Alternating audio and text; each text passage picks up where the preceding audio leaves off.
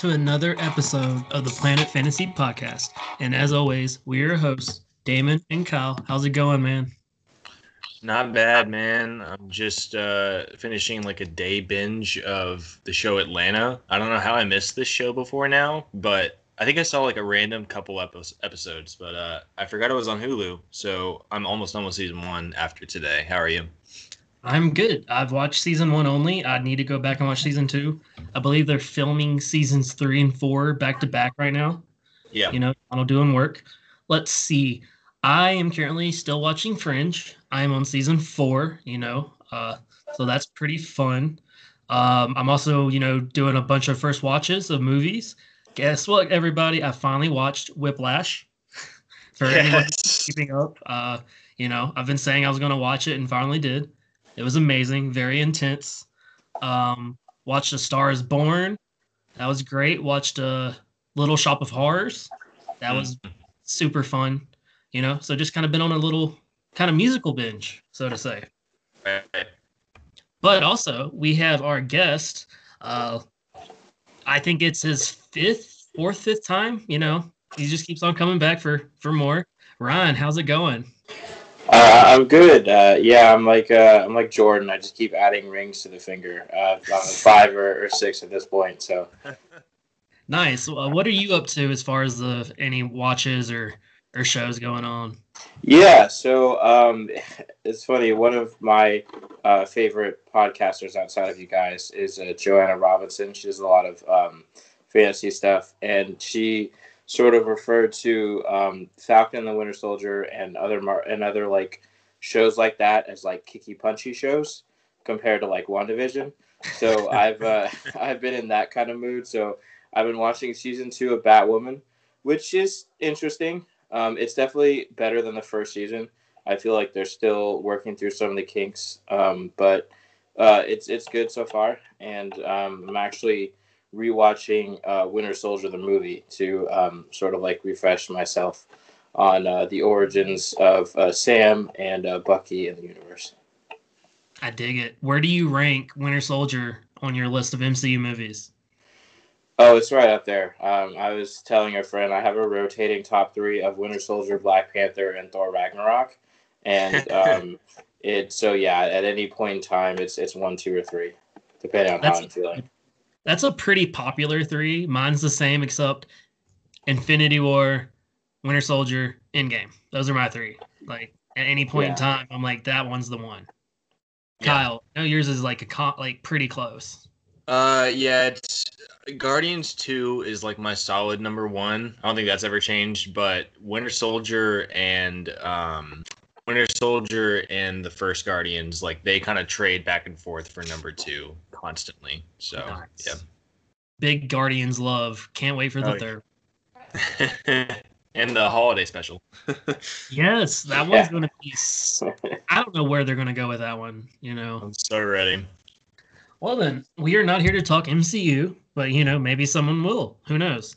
Uh, we're here for a pretty fun exercise, guys. I'm ready for this one.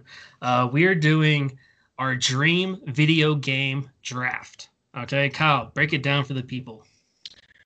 Yeah, so uh, you know these gonna these are gonna end up being like my favorite kinds of drafts, guys. We are basically um, this is our hypothetical scenario where the three of us are given boatloads of money to just make the, whatever video game we want, and we are gonna break it down with some specific uh, aspects of these games. So we're gonna give you know our title of the game. Um, we're gonna break down the developer, the studio that's making this game. We're gonna give you kind of like the base premise, um, what the game's about, what kind of world you're in as the player. Um, we'll break down kind of what type of game is, what the gameplay and the mechanics of the game look like, um, and the art style. Um, and then we'll break down kind of like our main characters, you know, who you play if you play more than one character, uh, who you interact with in the game. And then uh, we'll wrap it up with an X factor, our, our one big reason why should uh, why you should buy this game today or play this game today. Um, and as always, uh, we're going to play a list game to decide the order. So, what's our list game this week, Damon? We are doing the ABCs of video games. Pretty simple, but who knows how long we'll go. Uh, that's always my favorite part. You know, I think the longest game was which one? Can you remember? Maybe Um, you know, we went for a good bit two weeks ago for the um the, for uh Andrea's episode. I think we had like TV couples. TV and couples. That, went for a good solid bit. I think because we opened it up past 1960s. That yeah, we had some mileage. and that was not ABCs. ABCs is a whole nother animal. So Right. uh, let's see how far we go. Ryan, let's kick us off with A, and uh, I guess Kyle, you'll go B. I'll go C. All right. Cool. Um, okay, for A, I will go with Ace Combat. That's a good one. Um, B, I'll go Batman Arkham Asylum. C. Crash Bandicoot. Uh, I guess that's me for D. Um, uh, Deadpool. Did they make a Deadpool game? I mean, I guess They they, did. of course they have, but Yeah, was it Came good? before the movie, I think it was. It was it was great. interesting. Nolan North was a surprisingly good Deadpool. Um, let's see, E. E. Oh, Elder Scrolls, Skyrim. Good one, good one. F. Fallout. Nice. Oh, cool. G. Uh, Gears of War. Good one. Um, let's go with one that's getting a lot of love right now because I think it's free. Uh, Horizon Zero Dawn. It's about to be free, I think. I'm getting that. Great Getting game. that. So. so I have I. Mm-hmm. Well then. Yeah, thank God I didn't get that one. Icarus. nice. J, huh? Hmm. Oh, uh, Jurassic World Evolution, I think it was called. Nice. Yeah.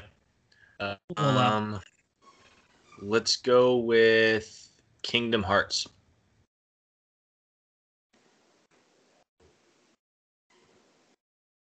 L, huh? League of Legends. Cool. M. Oh, uh, Men of Valor Vietnam. Hmm. Good game. Um, let's go for Need for Speed Hot Pursuit. Classic. Nice. Oh. Hmm. Oh.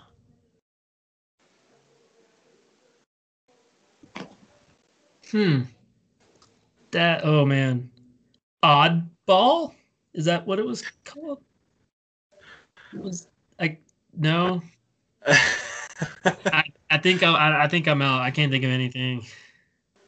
if you can make a case for Oddball, I've never heard of it, but it, maybe I don't know. Will someone search it real quick? Let me let me look that up. I feel like I remember seeing the case walking the aisles of Blockbuster over and over and over. uh, Like a only PlayStation. result I'm seeing is Oddball is a game mode in Halo, but Oh. not its own its own game. Okay. Yeah. Uh, cross me out, guys. All right, so that takes us to Ryan for P. P. Uh, oh, uh, Perfect Dark. Hmm, nice. Oh, my favorite letter. Um, Q. Oh, uh, um, Quake. Is there like is there a game called Quake? Yeah. Okay. Okay. Um, Red Dead Redemption. Solid. Um, let's go with a game series that I really want like a new entry in. Uh, Spyro. Hmm, yeah. Okay. T. Um. Yeah, I'll go. Um. Terminator Three: Rise of the Machines, the like movie game. Deep It's a good cut. one. Better than the movie itself. Um, Gators. nice. Yeah. Oh, you. Um, hmm.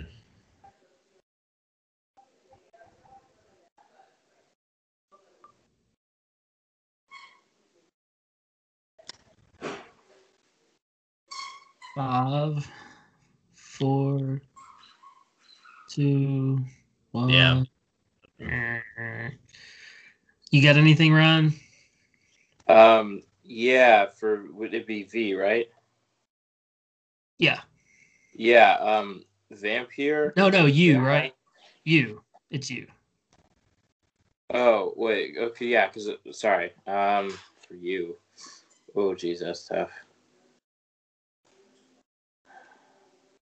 Are there any Underworld games? I, Oh, I there- mean, There I have would to doubt be. it. Um, let, let's go see. Are you calling it? Is that is that your is that your uh, pick, or are you going with something else? Yeah, I'll, I'll say that's my pick. I got nothing else. Oh, Until Dawn. I forgot about Until Dawn. Underworld Oh, yeah, is a video game. Yep. Nice. sweet. All right, Ryan, you have won the list game. Give us the order of this draft.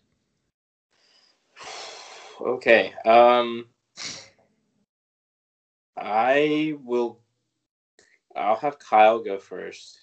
Um, I will go second, and then Damon will go third. All right. There we go. All right. Kyle, start us off. All right, so let's kick things off again for this first um, for this first round. We're just going to break down the title of our game and uh, the studio, the developer that's making the game. Um, so for mine, as always with these kinds of drafts, the title is always my my least favorite part because I am the least creative person I know. Uh, but I am bringing to you uh, X Men Mutants Rising. Um, I got to make an X Men game. There were several IPs that I went between. It was like this or Game of Thrones, but I feel like Game of Thrones is way too big a world to tackle for a video game, and I'm not I'm not the Skyrim people. So um, X Men Mutants Rising, and it's going to be developed by Insomniac Games. Um, they are the uh, relatively new studio responsible for uh, the PS4 Spider-Man game and its spin-off, the Miles Morales game that just came out recently that one I haven't played yet, but I hear really good things. Um, I'm a huge fan of the the PS4 Spider-Man game. It it was a tough task to top uh, Spider-Man 2, which I think is like one of the greatest like superhero games of all time, and I think it definitely topped it. I think I, I don't know. It's just like one of my favorite Spider-Man stories in a long time. Um, Insomniac is a big. I don't know. They they with that game they definitely cemented themselves as like one of the big developers I'm looking at for for video games in the future. So um, yeah, I figured I'd keep the Marvel streak going and have them jump to the world of uh, the X Men. So nice. Of course, we're gonna go with an X Men. I love it. Ryan, what do you think about this pick?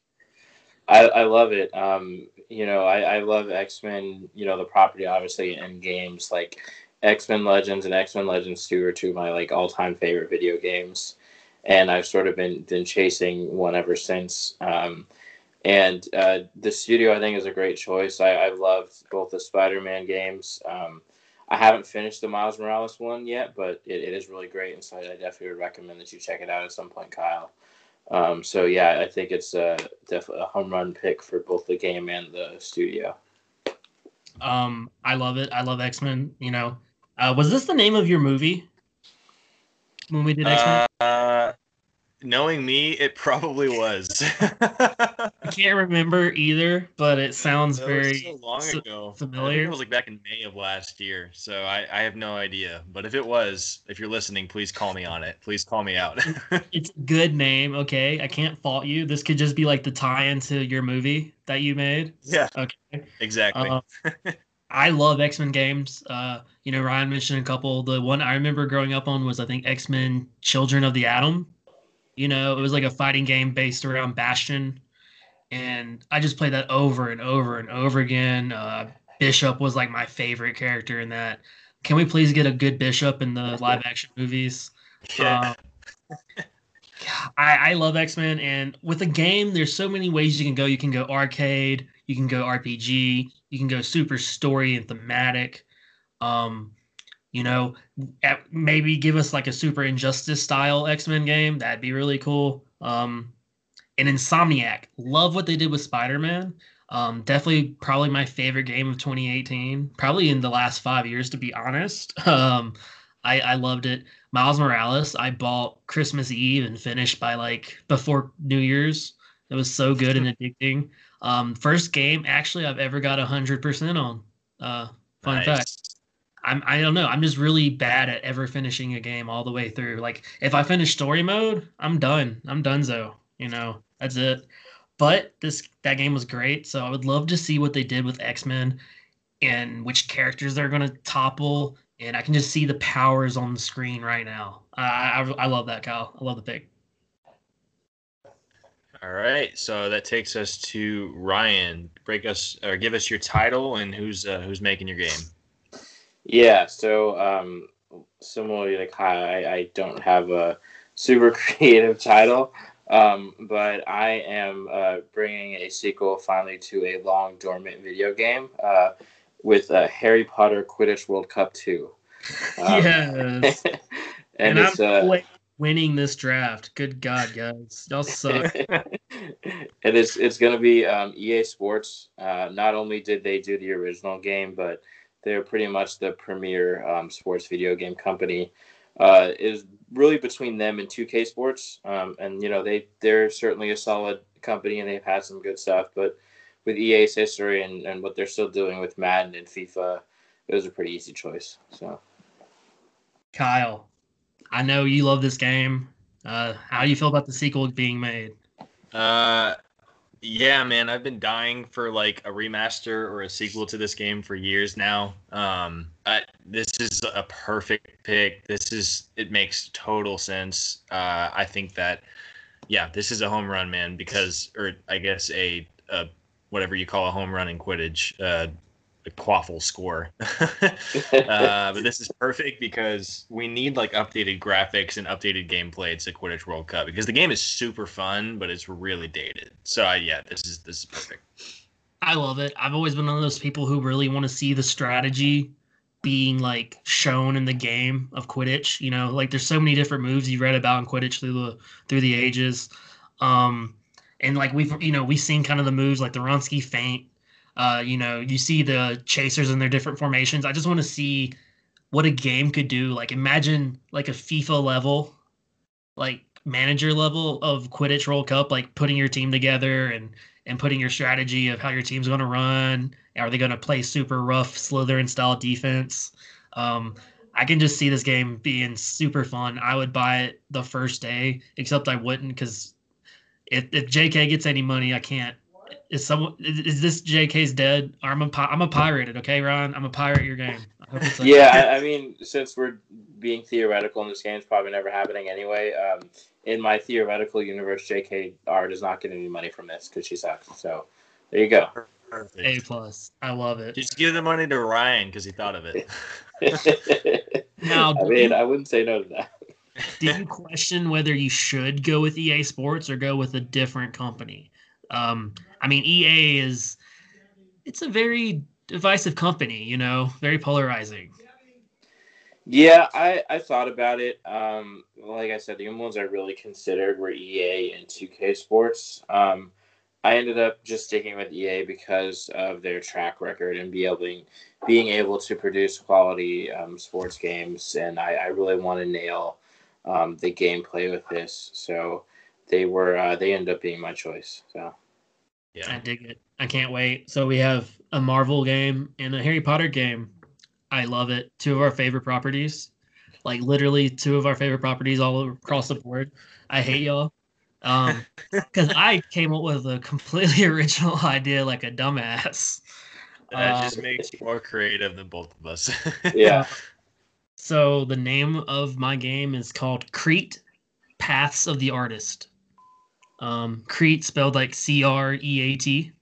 Um, Paths of the Artist, and the game studio is going to be Naughty Dog.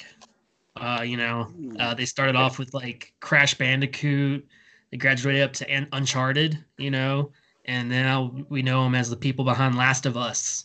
Um, they are a little controversial re- recently. So in this theor- theor- theoretical world, um, I own the company, so that's cool. It's not happening. There you go. Congratulations. Thank you. um, but with that, I, I just love Naughty Dog's vision. I, I love what, what they did with the Last of Us games. Um, they hit that realism really well. I want to be able to have that visual kind of uh, appearance as far as the game goes. Um, but they also kind of have a lot of uh, variety as far as their type of games, you know. So I, I really like that. So this game's going to be full of a bunch of different types of of gaming and and ideas. So I think they would tackle that pretty well. Ryan, what do you think? Yeah, uh, I, I like it. Um, you know, Naughty Naughty Dog is a good video game studio, and you know, as Damon listed off their bona fides, they're responsible for a lot of good games um, along the way, and uh, I'm very interested to see uh, how his idea pans out and where the game goes. But yeah, so far, I think it's a good choice. Kyle. Yeah, I agree. Um, Naughty Dog. So Naughty Dog is responsible for my favorite video game series, and Uncharted. Um, I agree. I think Last of Us is probably objectively a better game, but the Uncharted games, I probably have logged more time on those than anything else in my life. Uh, like I just kind of go on a constant rotation. I finish four and go straight back to one. Like I just I love those games. They're like a complete comfort binge for me. Um, and so yeah, Naughty Dog. I mean, they they know what they're doing with these games. They're able to make very uh, kind of like what Damon said, very visually arresting games, but also very story driven games. Um, I don't think there's a story that like hit me harder than the one in The Last of Us. So I'm curious to see where this goes. You said it's called like Create or Crete. Crete. Okay. But spelled like that, yeah. Okay, gotcha. Paths of the Artist. So I'm very, very curious. Um, yeah, this is this is very cool. So before we hit our our next uh, section, let's go to a quick break. Coming to a streaming service never. John M. Chu takes on the movie musical of a lifetime. Clark Kent is in love with Lois Lane, his coworker at the Daily Planet, but she has been in a serious relationship with his best friend Jimmy Olsen. Clark doesn't want to change anything. That's when Mr. Mxy himself shows up, the reality warping trickster himself. See, he is a big fan of Clark and Lois together. It's his OTP across all realities. And so he decides to poke his nose in it and turns the whole world into one big musical. Superman. Mixed feelings. Rated N for nothing. See this movie only in your imagination?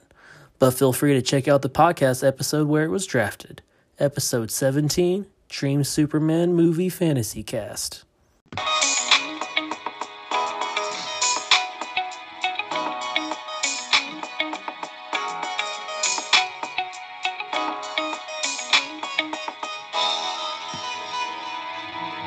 Hey guys, and we're back from break, and we were just talking about our dream video games. And uh, last we spoke, I just talked about mine, Creat Paths of the Artist from Naughty Dog, and we're gonna roll back to Kyle. We're gonna talk about his video game, X Men Mutants Rising. What you got for us as far as your your basic premise? Yeah. So um, let me ask you guys a question. Have you guys played the game DC Universe online? Yes. A little bit.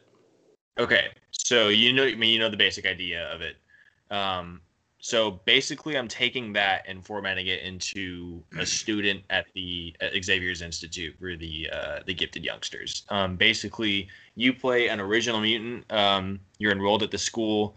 Uh, you pick from a list of selections for gender, race, body type, you know, personality, movement mode, whether you're acrobatic or you can fly, and then you pick from a power base. You know, you get this huge list of selections um, all the stuff you see with the X Men, you get this this list, right?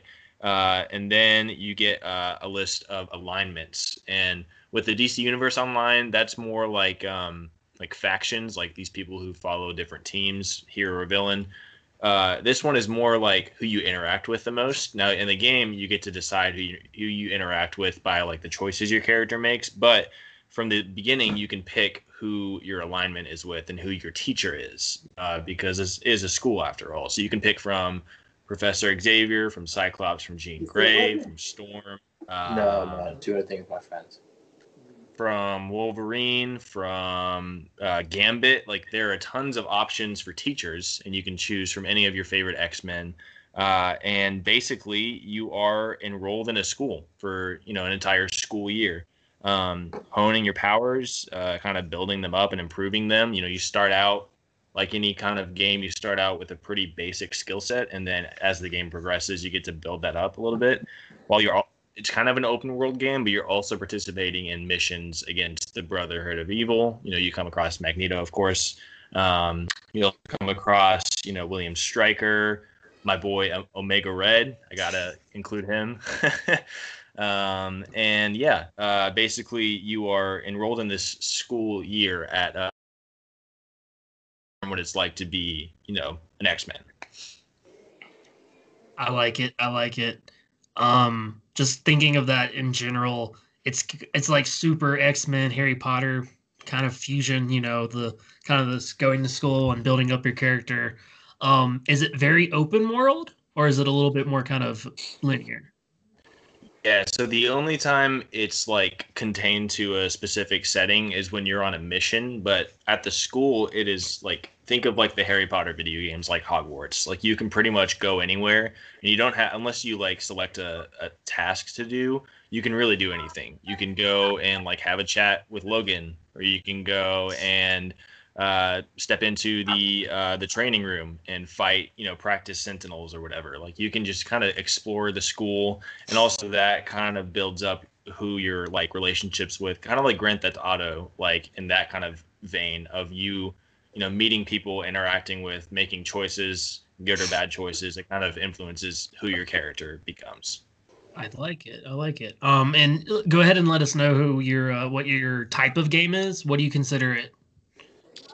Um, so yeah, like I said, it's, it's open world in that aspect. Um, it is, uh, I guess it would be filed under like an RPG.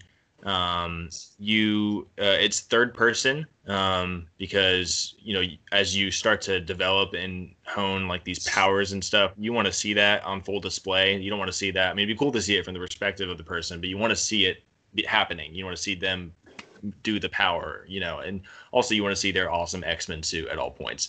Uh, and um, yeah, the game mechanics are very much going to be just like it's from Insomniac Games. It's going to be very close to you know the Spider Man mechanics. Um, I think the way that they did like New York City and being able to just kind of swing around. That's honestly my favorite part of that game. Um, it took me so long to finish the game because I just wouldn't do like missions. I would just kind of swing around and like take pictures. That's my favorite part of the game, and so that's kind of what this is inspired by. Um, very like uh, free flowing kind of style, um, and yeah, it, it's like I said, open world in the entire institute and then also when you go on missions that unlocks those places so you you can go to you can travel from the school to um, you know, like uh, the Weapon X program if you unlock that. It, you can travel to different locations, but the main place you're going to be exploring is the the school. Okay, Ryan, what do you think about this? Uh, the basic idea of the X Men Mutant Rising game. I, I, really like it. I mean, I, I think um, to be able to build up your character and sort of develop your powers is great. Um, I love being able to explore the X Mansion. Um, and I, I, really like Kyle's idea of, um, you know, having di- different interactions with the different characters and sort of building your relationships with them. I think uh, that will lead to really fun um, gameplay and being able to sort of decide like which path you want to go on and, and which particular characters you have relationships with. I, I really enjoy that. I yeah, I re- I'm really you know kind of going to lean on that as well. The idea of you know oh like I I want to go talk to Bobby you know or or Jean a lot you know and and really cultivate those relationships and it could kind of like really lead towards a different kind of path for the story. Is that what you're kind of going at? Like depending on who you become friends with, it kind of unlocks different paths. Yeah, different um i mean you're going to get different missions that are unlocked depending on who you align with and also yeah your character him him herself uh gets to go on a specific path considering who they're interacting with the most um so if you're aligning with jean grey a lot if you're going to her classes a lot uh, you know, you're a little bit more, I'd say, like centered. This is a pre-Phoenix Jean, so this is a very like wise person to hang out with. Um, and you're going to be uh, there that that'll kind of develop your character as opposed to you know aligning with someone like Bobby who's also great but is not going to give you that kind of like think first before diving into action so there are going to be a lot more like fights that are involved with like teaming up with Bobby Okay, now that you mention it, that it's pre Phoenix, what what era would you say this is? Like, what's happening with everybody? Um, so this is probably like the X Men is a the core team is like basically Professor X. Um, it's a lot of what you see in the movies, but a lot more focus on Nightcrawler and a lot more focus on Gambit because I just love those two guys. Um, and so it's basically the movie team. You know, you've got Professor X, you've got Wolverine in a much a backseat kind of role, you know, where he's not leading every movie like he does. um, Jean Grey, Scott Summers, uh, Kitty Pryde's going to show up at some point. Um, you've got Nightcrawler, Storm, Gambit, and they're all going to be teaching, and you're you're going to be also surrounded by students that'll be all original characters because they're all going to be create. It's going to be like DC Universe Online, so it's going to be all these uh, unique original mutants that you'll get to come across and meet. Gotcha. Okay, that's amazing. I really like that idea. Do you have any other questions about the basic idea, Ryan? Um, yeah, I'm sorry um, if you mentioned this before and I just missed it, but are you going to be playing as an original character and you like decide their powers? Or are you going to be playing as um, one of the characters already introduced in the X universe? Yeah, you'll be playing as an original character. You decide their name, their their powers, everything. It's an, an entirely original creation uh, by you. Cool. I dig it. And so, like you said, you can pick a bunch of different powers, but you won't get to unlock all the full abilities of it until you play through the game. Right. I right. like when you when you pick it, it's a very basic skill set, and then by the end of the game, you're like a master of whatever power that is, pretty much. Good, good. I love it. Um, I want to play this game. Let, us get it going. Um, all right, then. Uh, let's go on to Ryan. Let's talk more about Harry Potter Quidditch World Cup 2. Uh, what you got for us? Yeah, so um, like uh, I guess sort of like FIFA and other sports video games, there's going to be a few different modes.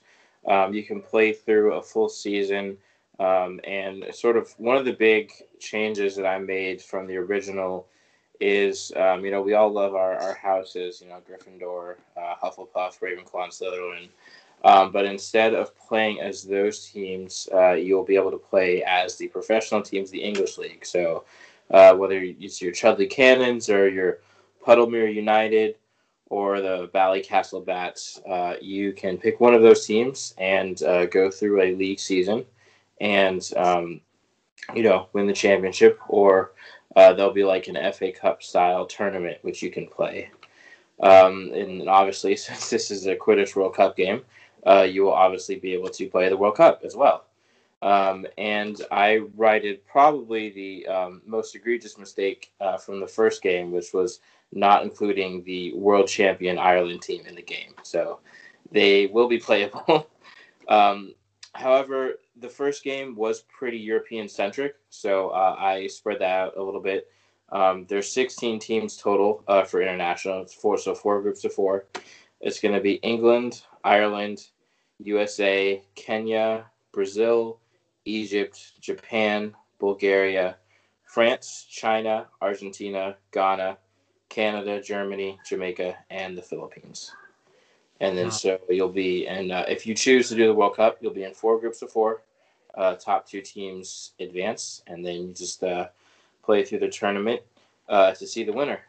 And there will be such recognizable stars uh, such as Viktor Krum, Aidan Lynch, uh, Ginny Weasley, and then a few unlockable characters as pros, including one Harry Potter and uh, everyone's favorite Scotsman, Oliver Wood.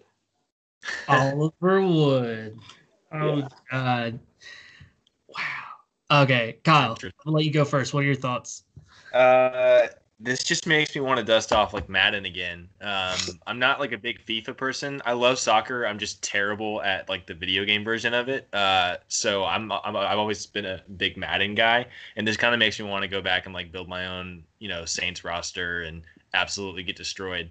Uh, you know, art imitating life. Um, it, and I just uh, I I love this. Like I lo- especially you hooked me with uh, like getting to play all those different characters because when you started, I thought it would be like a very set era. Um, but I love that you can play as Krum, you can play as certain like stars, but then you can jump forward and play as Ginny when she's a Quidditch star and Oliver Wood. Like that's that's what would probably hook me um, because we never really get to see. We very briefly in the books get to experience Ginny in like the Gryffindor team, but we don't get to see like her actual career as a Quidditch player.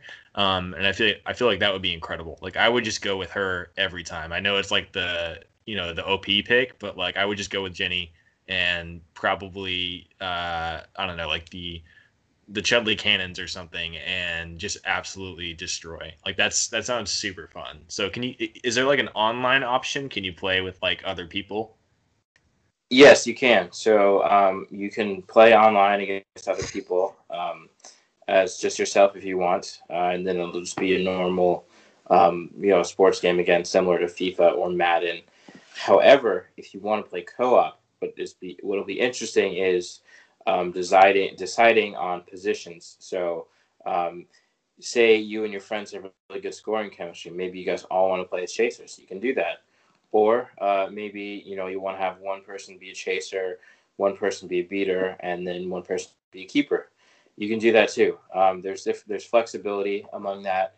Um, the one exception is Seeker, just because of how like the nature of the snitch and sort of a lot of the waiting time, as is described in the books, how that would be.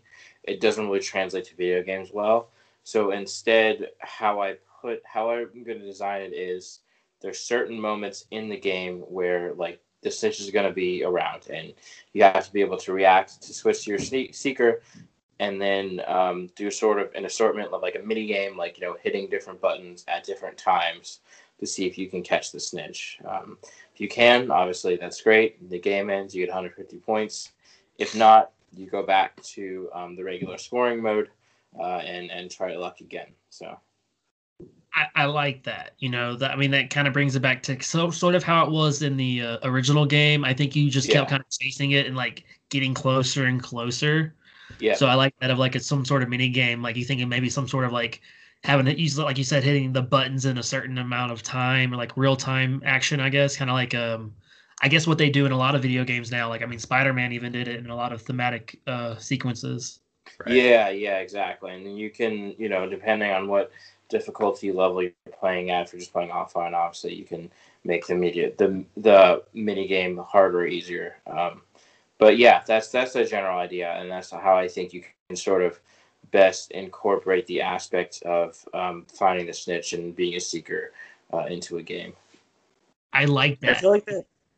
Oh, go ahead. Kyle. Sorry, I feel like that balances out balances out kind of the roles on the team a little better because that's the one thing about Quidditch in the books and the movies. Like, ultimately, none of the other positions end up mattering because it's just like the seeker catches the snitch and the game's over and they win or lose. You know, like they're on they're just kind of wasting time until that happens. So I feel like if you're setting it up to where it's just in a little quick time event and the rest of the time you're playing as the other positions, that definitely makes it more of a fun and I feel like it makes the game last a little longer. So that's I like that a lot.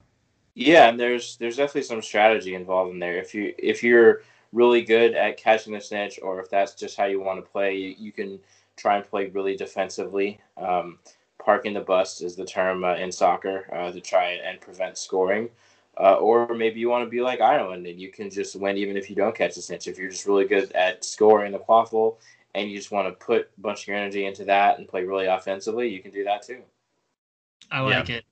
It's like the Brooklyn Nets, you know, just score, yeah. just keep scoring, and it doesn't. yeah, exactly. Okay.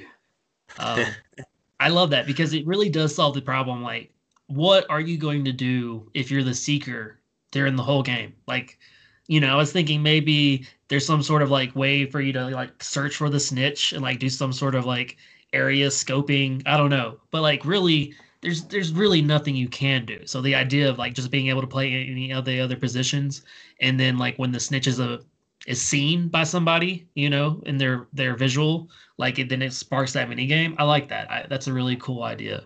So uh, I really want to hear the rest of these features you got for this game. Um, but let's leave that for the for the next one. But uh, what what are you what do you describe this game as? Essentially, just a sports game, right? Yeah, I would say a, a sports game, uh, either single player or co-op. Um, again, with a bit of that that mini game aspect in there, but yeah, at, at its heart, it's it's going to be a, sports game for sure. All right, and uh, we only touched on it a little bit with Kyle's, but what what kind of art style art is it going to be? Is it going to be pretty much like just a modern update of the old games and that kind of look? Yeah, I think so. I think one of the things they really nailed with the old game, especially when you got to those international teams and the different like designs of the stadiums, I think they're really good. I think the different uh, as well like designs of the stadiums um, the looks of the players themselves like different uniforms and like hairstyles and goggles and like the padding they wore like i think they really nailed all that in the first game so I, I do think just like sort of a modern update of that and then like more um, customization i would say um, you can have for the players and i'm going to get into that a little more in one of my other modes uh, later on but yeah, um, I, I, think similar to like an updated version of the the first game is, is what I'm shooting for. So, gotcha, Kyle. Any other thoughts? No, I just as soon as we're done tonight, I'm about to go see if Quidditch World Cup is on the the PlayStation Store. oh man, I do want to play that again. I don't even remember like what kind of gameplay it was, but uh Ryan, I'm guessing yours is going to be a little bit more updated and a little bit more fluid. I'm hoping. You know, I'm pretty sure it was pretty basic back in the day. Yeah. Yeah, that's that's the idea. The more updated, fluid game um, that sort of what you mentioned before, Damon allows for some some more tactics and um, more maneuvers that we know uh, of in the the overall Harry Potter universe that uh, that some of the teams use. So, just trying to, to do more updated while at the same time keeping it like somewhat arcade style, so you can keep the fun for people that like maybe aren't trying to dive too much into that and just want to have your, your basic experience. So, right. All right. I guess that takes us to my my pick. Okay, so uh, we're gonna talk a little bit more about my game, Creat: The Paths of the Artist. Um, so since y'all don't really know about this world, uh, this is gonna be fun. Okay, so just picture it. So this is the land of Creat. Um, art and creation is king. Magic is everywhere you look, be it singers vocalizing a harmony that sends people to sleep with specific dreams, a storyteller projecting his voice and physically producing the story above the campfire, or the nightly fights where fighters perform different dance moves that send different hexes and curses at each other. You are a young bard, fresh out of the academy, with the rest of their life ahead of them. There are five routes to take, each one forged in a different core magic and, and it's up to you to choose that path and then every path going forward choose the path of the singer the storyteller the dancer the illustrator or the crafter so essentially it's going to be this sprawling uh action a single player rpg game okay? Um where you are the the bard okay is essentially the name of your character. But you're going to be as soon as you leave the academy you're going to be able to create your character um, build them up with a name uh, like i said uh, kind of like their basic skills uh, their appearance and everything like that. And then you're going to be answering a couple of questions that kind of determine what kind of uh, your your past and also maybe a little bit of how your path is going to begin um, but from there you're going to choose the path of one of the those five okay the singer, the storyteller, the dancer, the illustrator, the crafter. These are essentially the five different types of uh, magic that are used in the world of Creat. Um, like I said, you can sing, and to create different types of magic, you are able to uh, draw, paint, or even write a story that will be able to have its own enchantments and, and strengths of, of spells. Uh, dancing, um, and crafting you know uh, putting as you're putting together a house you know you're you're putting magical bonds on it to to fortify it or to create to to ban all other magic from it. Um, so this world is just full of magic, depending on your your different kind of art style, so to say. And um, you started as the bard, and as you choose your path, this essentially path will set you down these other uh, paths, and you essentially get to choose over and over again your story. Um, it's just this endless, different, super open world storyline where um, it's essentially what Cyberpunk uh, promised, but it's going to be actually what it is. You know, uh, everything you do will have a consequence, and it'll lead you down another twisting, ending path. You know, tons of different missions and ideas, uh, depending on what you uh, choose. So, what do you think? Hey, uh, this is really interesting. Uh, not at all what I expected from the title, but I'm I'm hooked. Like I'm very in. I love the five different choices, um, and the idea that like magic comes from each of those. Uh, yeah, you already painted like a very visual picture. Like I, I can very easily see what this game would like kind of look like and it's very interesting. It feels like one of those really huge kind of like fallout skyrim type games where like it takes you forever to finish it. Um, so i would love and hate it because that's how i feel about fallout and skyrim. But i think i would be like i would lose hours of my life days of my life to this game just trying to 100% it.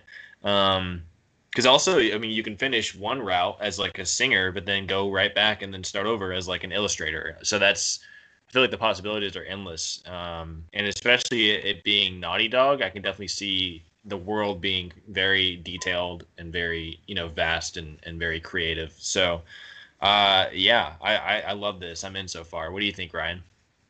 Yeah same. I'm, I'm glad that um, Damon picked up the slack and, and brought the creativity to, to the uh, the podcast. Um, but I really love the um, the ideas that he came up with, and um, it sounds like a fun world, and uh, that you have you know a, ton of different options, and uh, I, I, like the open world sort of RPG style um, thing with just so many missions, and you know each each one of your choices uh, having a consequence and leading you down a different path. I, I really enjoy that um, aspect of it. So yeah, count me in. So we have singer, storyteller, dancer, illustrator, and crafter. Is that right? Yes. Okay.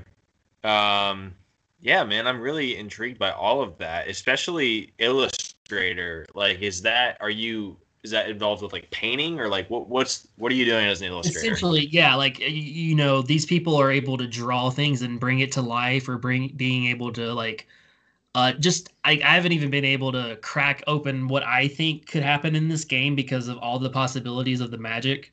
Um, I, I wasn't going to be able to do it in time for this this episode, and I didn't want to bore everybody with all the super details.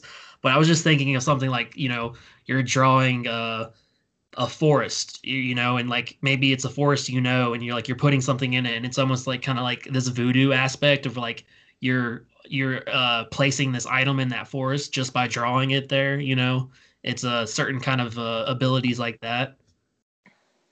Yeah i love that. That kind of reminds me of wasn't there a, a disney game that came out a few years ago that like there was a lot of drawing involved? I felt i yeah um Mickey I'm, I'm or blanking something? on it, but yeah, there there was. Was Epic, it like Epic Mickey? Epic Mickey. That's it. Epic yeah, Mickey. Yeah. Okay. Uh, I think it was on the Wii. I don't know like how good it was, but I remember it was very. Mickey was essentially had like a, a an ink ink pen or whatever, and was like illustrating his entire world. I love the idea of that. Like the possibilities are truly endless there, and the fact that you have a skill set that you can build on with that um, that's really interesting. So yeah, I'm really excited to see what else you have for this game.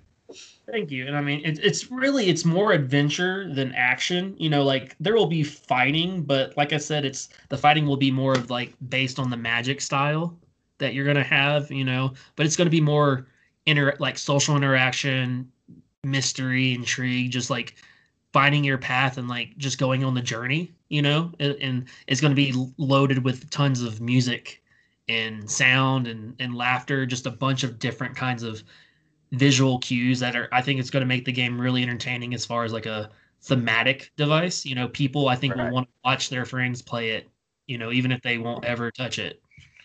which I think is a really big pull for some games. You know. Right.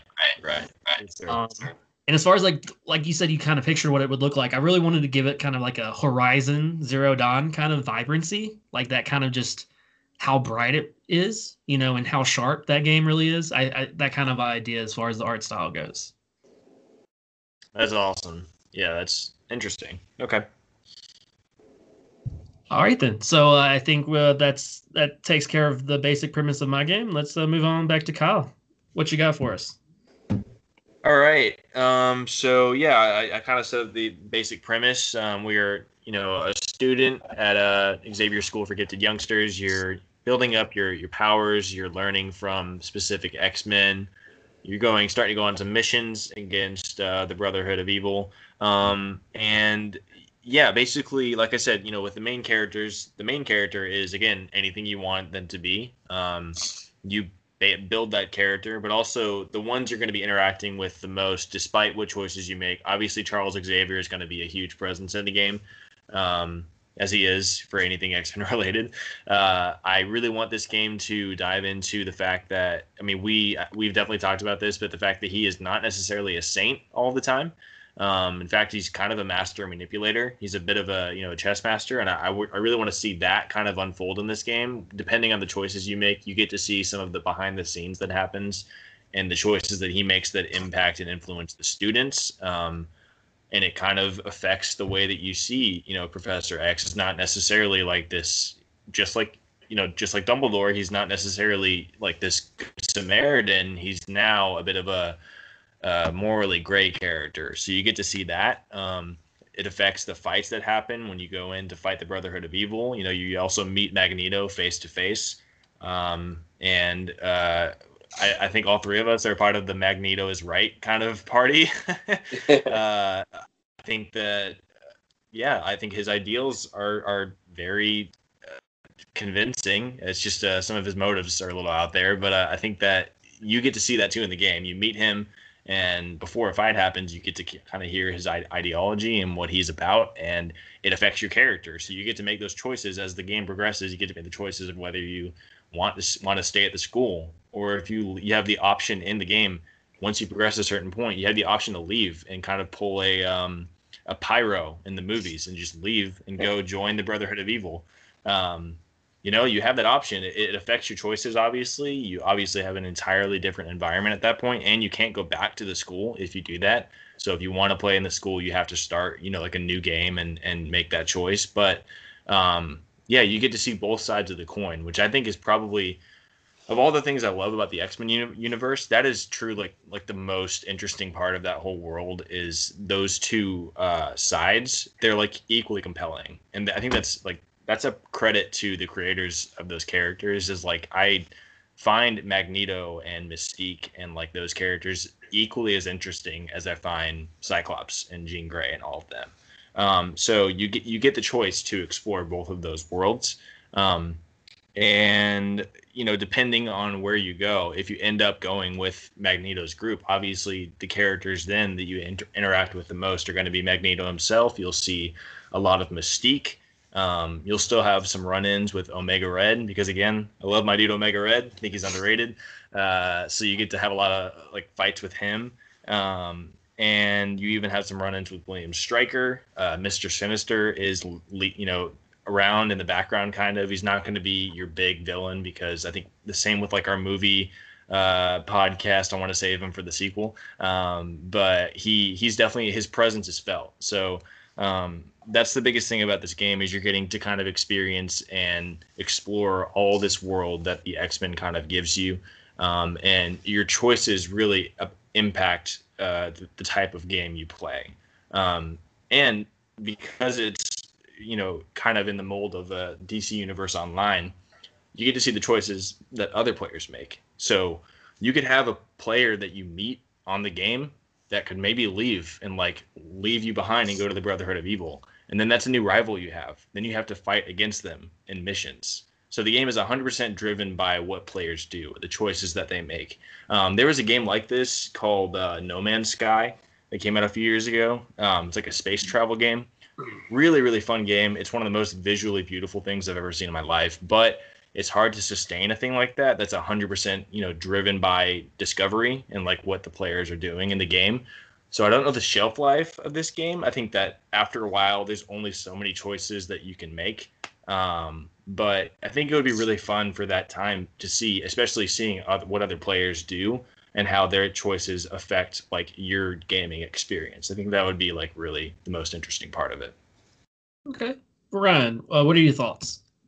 Yeah, I, I, I like it, um, and I think uh, I think at least you know, at least initially, there's a lot of replay value because you're like, okay, you know, on this this run through, I, I stayed with Xavier and the X Men. You know, next time I want to go, uh, you know, see what Magneto's doing and see what it's like with the Brotherhood, and I, I, really like that aspect of it. And yeah, of course, you know, Magneto's going to give a, a, big speech before his uh, his battle, so you get to to see his um, his point of view, and um, yeah, just sort of comparing and contrasting the um, the X Men and the Brotherhood, especially you know, depending on like which Brotherhood characters are in the game, uh, it, it could be very interesting. So, uh, yeah, I mean, the idea of really getting to interact with a bunch of different characters on like this kind of more personal level is such a kind of novel idea for an X-Men video game. Like I've never I, I never would have thought that that would ever be touched and to,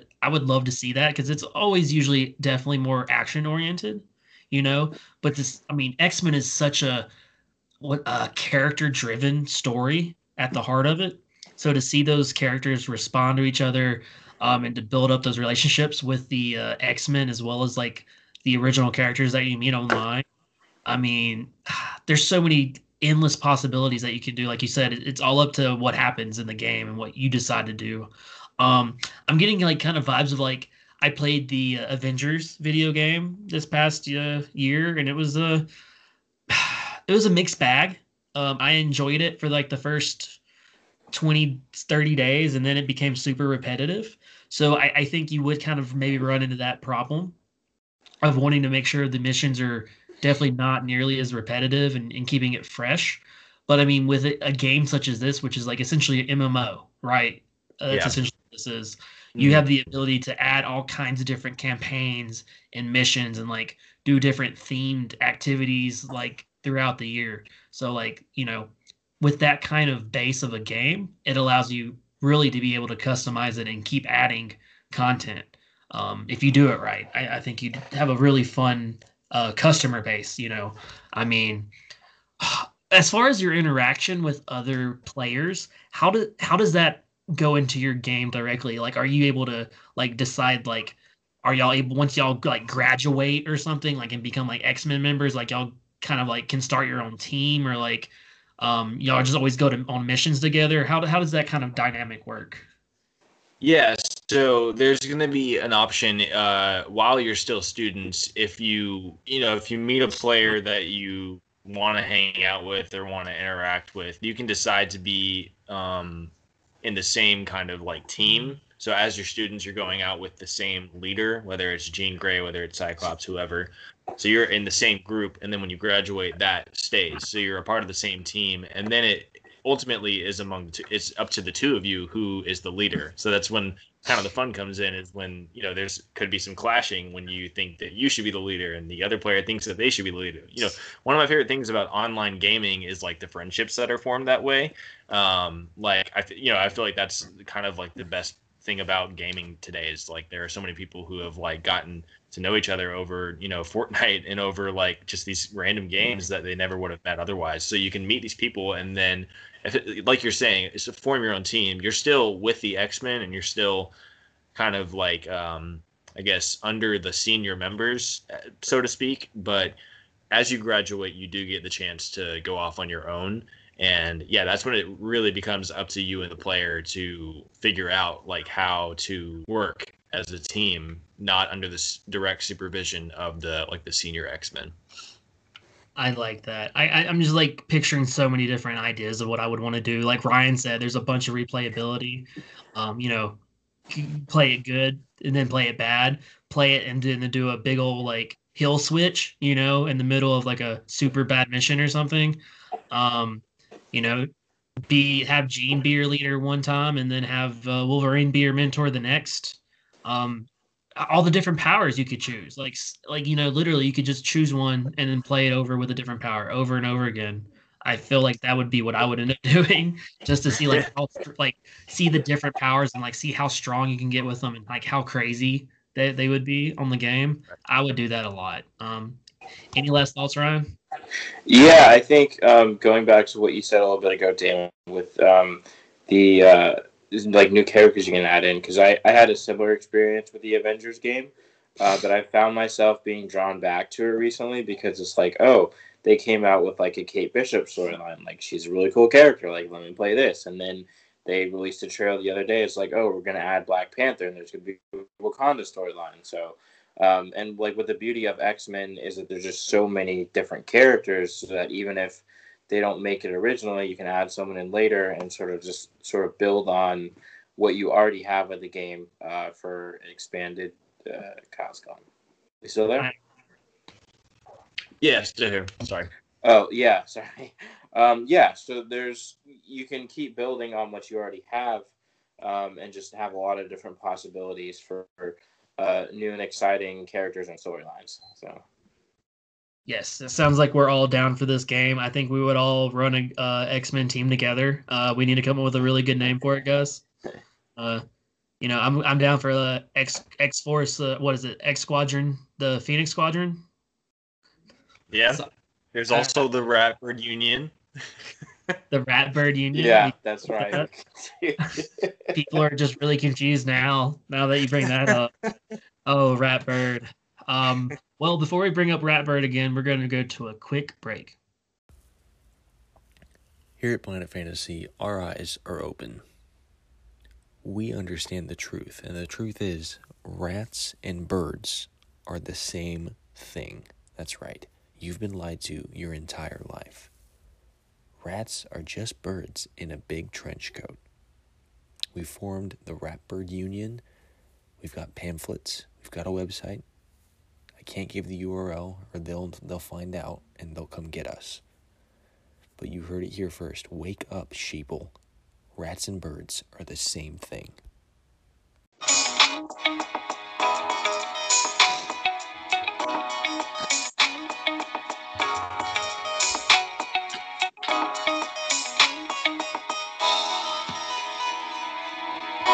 Hey guys, and we're back, and we were just talking about Kyle's uh, video game, I believe, uh, X Men uh, Mutants Rising. And uh, did anyone else have any last thoughts before we move on?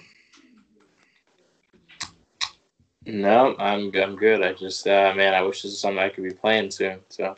Oh, same. Um, it sounds like the probably the X Men game I would want to play the most. Like I said, it, it has tons of story and so many options. I, I love it. Um, Kyle, you need to make it. I need it. Um, all right, I'm Ryan. I think I think you're up next. Tell us more about the main characters or the playable characters of Quidditch World Cup Two. Yeah, so I think one of the um, main modes that I'm banking on, besides the um, the season one and the World Cup one, is uh, I guess be a pro mode. I don't know. I didn't have like a fancy title for it, but um, I based it a lot on uh, the FIFA The Journey um, experience. And if you're not familiar with that, um, starting like FIFA 17, I believe there was a three game set where they had like an actual like single player narrative experience essentially for your sports game. Like you, you start off and you you join the team of your dreams as you're growing up as a kid uh, in the English Premier League.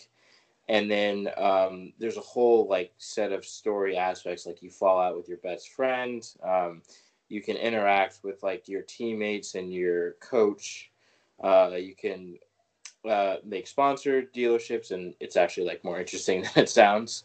Um, so i use that basis to create um, sort of the storyline for my game and for that you can play as um, one of two of the main characters uh, in the, the Quidditch aspect of Harry Potter, um, either Ginny Weasley or Viktor Krum.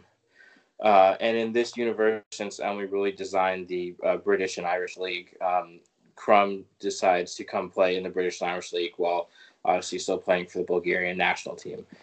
And so, um, you know, you go through your season and you're playing and you're interacting with your uh, your teammates uh, and your coach um, and dealing with uh, off the field situations, um, as well as uh, qualifying for the World Cup. So there will be odd um, international games thrown in there uh, while you're going through your uh, domestic league season as well. Um, and so it's just sort of like building off the storyline and, and see how uh, really how Ginny and, and Viktor Krum would live as professionals um, and, and how their story would go on. And then, you know, obviously if you would make the World Cup and, and how you would do there and how your team would do in the domestic season. And you get different points and different unlockables, obviously, if you win those tournaments uh, or how far you advance. Um, and maybe most excitingly to a lot of people, there will be a cameo from our favorite degenerate gambler, uh, Minerva McGallion McGonagall. she will be there. Um, and uh, I got to give a shout out to our friend Hannah. Um, I ran this idea by her, and she suggested an actual level for McGallion where she has to fight off loan sharks after a uh, ill placed bets. So, um, yeah, I, I, think I'm going to add that in there as well. So, um, it's this is going to be a, a, really fun um, narrative experience to add to the sort of regular um, sports Quidditch gameplay that you're already going to get. I like it. Kyle, what are your thoughts on being able to be either Ginny or uh, Vic the Dick in story? Yeah, that's that's my that's my favorite part, uh, especially because um, Krum is like you know he's a kind of a fun like side character in Goblet, and then we see him again in Hallows. But this is like your chance to really like I don't know get his whole story. Like I, I feel like that's probably the best uh, part of this game is and also Ginny, of course. We get more of Ginny in the books, but even playing as her would be awesome. Um, but I think that playing as Krum, you really get like a fun side character being really fleshed out and becoming a, a three dimensional uh, person. So that's that's probably the biggest draw for me is I'd want to see his story, what would happen on the side, maybe his uh, his interactions with like Karkaroff and stuff, or like the fallout of Goblet. Like I always wondered what happened with him learning that Karkaroff was a Death Eater and basically being you know he's Imperioed in the maze and like what's the fallout from right after Goblet into like Order of the Phoenix? I just I always wondered it must have been very different for him, especially because that was his senior year, effectively. I mean he graduates after that, and so um, that's very interesting to me. So I'd love to see what happens with him. Um, and then you had me at the the McGallion cameo. That's just that's the cherry on top of the cake. um, yeah, I mean like like Kyle said, we really don't know what happens to Viktor Krum. Like in Deathly Hallows, we see him where again? It's been so long since I've read that book. Um, He's at um the wedding at the wedding, right, wedding. Yeah. Um, and other than that, nothing. Like, I mean, I remember reading so many fanfics after Goblet of Fire, waiting for Order to drop, where like Viktor was a big part. You know, like we see him like join the fight. Um, you know, and I was just ready for more Viktor Krum backdrop. You know, we get actually some more Fleur, some more Fleur. You know, she freaking yeah. marries into the Weasley family. We get the wedding. Um, we get to see her, you know, actually fight, duel. Viktor, we get nothing. I, I feel like it's kind of like a glaring omission from uh, She Who Must Not Be Named. So I, I, like the idea of being able to get to get kind of a backstory. This is kind of like Viktor Krum's uh, Falcon and Winter Soldier, WandaVision. kind of like we're redeeming. Uh, we're gonna actually be able to tell a story and see what happens and humanize them some more. Um, and like Kyle said, we really don't know what happens after Goblet of Fire. And Ryan, I have to ask, like, where is this in the timeline? Like you said, this is being a pro. So, like, is this his first year? Is this like the year that he d- does go to the World Cup? Is this like kind of afterwards? Yeah, so it's going to be a little different for for Ginny. It's going to be after the Battle of Hogwarts because um, obviously she's she's a little too young to become a pro at that point. Um, for Viktor, yeah, it is uh, going to be sort of progressing from after Goblet to sort of the current day, um, and we will explore his backstory, like since it is overall a Quidditch game, I'm not gonna delve a ton into the like larger world, at least in terms of like the Death Eater, like you know, wizard battle part. Um, but we're definitely gonna, you know, examine his emotions dealing with figuring out Karkaroff and and trying to play through all that, and you know, trying to harness his considerable talent while you know having sort of the world weighing on him and and how he can handle that. So um, it's going to be a little different uh, for each character. Um, but regardless of who you play, there's going to be like a larger story, uh, through story and a through line, and you will um, you will interact with the other character depending on which one you play. So it's not either going to be completely isolated, um, but there are going to be different parts, obviously, for the different characters. So. Okay. Um, what teams are they on, or do you get to choose that? You get to choose. So that's that's part the beauty of it. Um, similar to those game modes, like I mentioned, FIFA The Journey, or like the NBA 2K, like Be a Pro mode. Um, you get to choose uh, which team you want to play as. So if you're a big Chudley Cannons fan, uh, go for it. Um, if you if you have other desires, uh, you get to pick those too. So I know Ron Weasley would put his sister on the cannons and be so happy. He would just cry as he wins every time, every season. and Ginny just comes around. He's like, "Would you stop playing as me, you get?" Yeah. Um, but uh, I, okay, I love that. Any other thoughts about uh those playable characters, Kyle?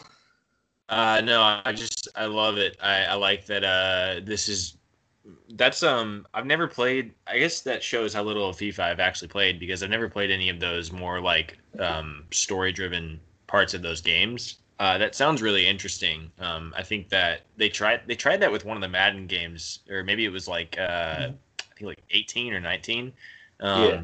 Didn't work 100%, but I liked the attempt because I liked the idea of getting one person and following their story through a franchise and through a joining a team and stuff. So doing that with two characters that we already know and love in a world that we already know and love, I feel like that would be kind of a like a home run. So I, I need I need this game like tomorrow. um while I like the idea, uh, I would love to go through both story modes, you know, and like see how like different they can be depending on your choices. I do feel like I kind of would be a little disappointed that I wouldn't be able to make my own character for this mode. You know, like like that's one of my favorite parts of sports games, you know, is being able to make that custom like original character, you know, like whether it's me or just some regular reg, random like Jim Bob Duggan that I made to throw on the football team. Um, sure. But I mean, you get to be Ginny Weasley on the on the pitch. I, I mean, I can't argue against that. So I, I like it. Anything else you wanted to say, Ryan, before we move on? No, um, yeah, I, I, know what you mean, Damon, and I, I thought about going in that direction, um, but I think I wanted to uh, really include some of the higher profile um, characters that already played Quidditch into that mode. Um, and you know, even though like we know a, a decent amount of, of characters that play Quidditch in the books. There's not like a ton of them. So even if I have them like sprinkled through, you know, the season or the World Cup mode, like I thought having two recognizable characters that most people like uh, in that mode would be uh, a big draw for it. So Fair. yeah. Okay. All right then, that is uh Brian's playable characters for Quidditch World Cup two, and we're gonna move on to uh, mine. So I already told uh, y'all a little bit about the Bard, the main character of uh, Creat. The Artist. Uh, and essentially, the bard is essentially kind of like the shell. You know, it's just your avatar, and as you build them up, you know that's kind of what your character will be. Whether you're going to be a super awesome artist or dancer, you know, you, you get to choose everything about them. Um, and during the throughout the paths, you're going to meet tons of NPCs. Okay. Uh, you know, they'll be giving you quests. You'll just see them in the street. Tons of different kinds of interaction that you can get. Um, and they could lead you in a bunch of different little paths. You know, they might be really small, might be really important. You never know. But there also will be these certain characters that you will run into that are part of the plot of this of the game, okay, of the main story. And I like to call these the important narrative characters, the INPs. Um, and so I just want to tell talk to a couple of them. These are the characters that are going to show up no matter what path you choose. They're just going to show up in different places and they're going to be uh, have different relationships with you depending on the path you choose. So one is Vi, the owner of the Frisky Mermaid, the most popular and rowdiest ta- tavern and inn in the kingdom of Nihilara. Vi is a rough and tough pixie cut ginger who has very few rules, but is very intense about these rules and will never hesitate to throw someone out for breaking them. The Frisky Mermaid is always hosting open mic night, the first to do it every night of the week, though many have followed. Here, young creators of all paths come to show their talents as well as sharpen them.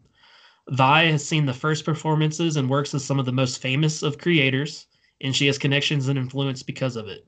The Frisky Mermaid is an institution and one that the bard will frequent no matter the path. She's also a singer, and we see her perform multiple songs, which are all pretty punk rocky, mixed with Irishy drinking songs. So you'll you'll see a bunch of cool like cutscenes of uh Vi singing, you know, uh, when it comes to it. Um, there's also Jinx, a dark skinned brunette trickster that always just seems to be around every corner you take. Uh, she's a mysterious storyteller that the bard first meets in Nyalara on the streets, telling a breathtaking tale about a family of song serpents who youngest was unable to sing. Uh, but quickly after they disappear, the crowd begins to complain about all their all their money being gone. Uh, you find out that Jinx is the one who's behind it, and you go into this, you know, this adventure of trying to find her and and catch her. Um, and then from there, you run into Jinx at a bunch of different points in the story, depending on which path you take. Um, you could be a friend, you could be an enemy throughout. Uh, and then there's Duncan Crow, a face you see so many times before ever meeting him. Um, you hear his name throughout, it's always mentioned. Um, and by the time you meet Duncan Crow, a reputation will have been built up that speaks of someone who could get a sleeping bear to wake up and follow him. Um, he is the leader of the Murder Force, a playful play on words. Uh, you know, Crow. He's got a he's got a ham up with his name. He loves he loves himself a pun. Um, but he's super charming, super suave. Uh, he makes people believe in him. And if you uh, and as you meet several members of his team throughout the early portions of the game, um, depending on what happens, you could end up becoming a member of the of the murder force. You could end up being a, a rival uh, member, you could end up being, you know, on his uh, murder list, so to say. Um, but Duncan and the murder force essentially plays a really big part throughout the game, and they kind of create a lot of the uh, what's the word tension that happens throughout Creat. So, Kyle, what do you think? Uh, uh, this is always my favorite part of these types of drafts is when you get to like create and tell us your characters because you're so creative with it. Um, I love it, dude. I want to I want to watch those cutscenes. Like I'm getting very Envy Adams vibes from like Scott Pilgrim of Vi just like rocking it out. Uh, yeah, I, I love that. Um, I like that you kept it kind of free flowing to where even though you will interact with all these people, no matter what path you choose, it still varies depending on the types of interactions you have and like you could become a rival or a friend. Um, I like that tension uh, that like gives it a lot of replay value, kind of like what we talked about with my game. Like you can take a lot of different paths with that. Um, I, I, love the idea of a Duncan Crow. So is he? I'm guessing he is a, a storyteller. Um, you know, did I ever say that? I actually, um, I think I meant to say he was maybe a dancer, but you know, storyteller might make a little bit more sense just as how convincing of a person he is. Right. Um, I might leave that up to uh for people to find out until you meet him. You know. I like that with like the reputation that precedes him. I yeah, th- that's super interesting. Um, anyone who can be, lead a, a group called the Murder Force and actually be taken seriously is obviously someone to take note of. So uh, yeah, that's perfect. This is like very um, very original. So I, I, love the the direction this went. What do you think about this, Ryan? Yeah, I, I like it. Um, you know, you always gotta have a um, a nice tavern for uh, for everyone to interact at and, and sort of kick back in. And uh, yeah, I um, I actually was getting very strong uh, Daario Naharis vibes from uh, your description of Duncan Crow. So um, I'm I'm looking forward to seeing more of him, and I, I like that there are. Um, a few different paths you can take depending on where you are in the game when you meet him and sort of how you want to um, how you want to proceed with that uh, interaction. Right, and like I, I, like to I like looking at these characters, and there'll be a couple other ones like they're kind of like your markers of like when you play different playthroughs.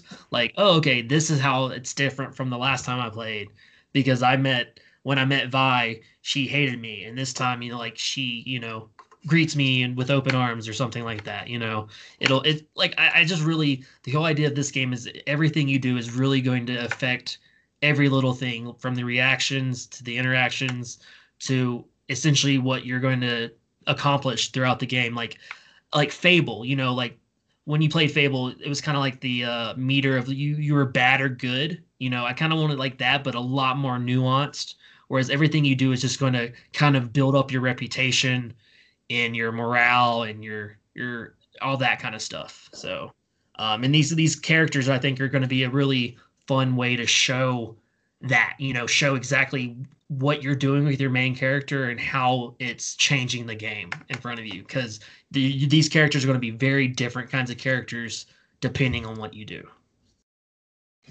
I love that. I I feel like this would also be one that uh I I put on a lot of like video game um soundtracks when I'm like doing homework or something. I feel like it's like an easy like uh work music. Um I feel like this would be one where it would either be impossible to do that because there's so many different ways you can do the soundtrack, or it would be like the best video game soundtrack of all time. Um, so I would be very into that aspect of it, of like music as a type of magic. Um, so yeah, this this is just a really really original idea. I love it. Thank you, thank you. Any last thoughts, uh, Ron? No, um, I yeah, like it's like I've said um, before, it's, it's, a really creative idea, and uh, I'm uh, I'm really looking forward to uh, to hearing a little bit more about it. All right. Well, before we get to Kyle's uh, features of his video game, we're going to go to another quick break. So, here at Planet Fantasy, Damon and myself are big fans of lots of different mediums, but the two big ones appear to be television and film. We've already kicked off our series Children of the Tube, where we're breaking down each decade in television, starting with the 1960s. I'm here to tell you about the flip side film. That's right, we're talking about our new series, Acolytes of Film, where we're breaking down each decade, starting with the 1960s all the way to the present, and breaking down our essential movies from each of those decades. The first episode of the 1960s will be coming to you at the end of March.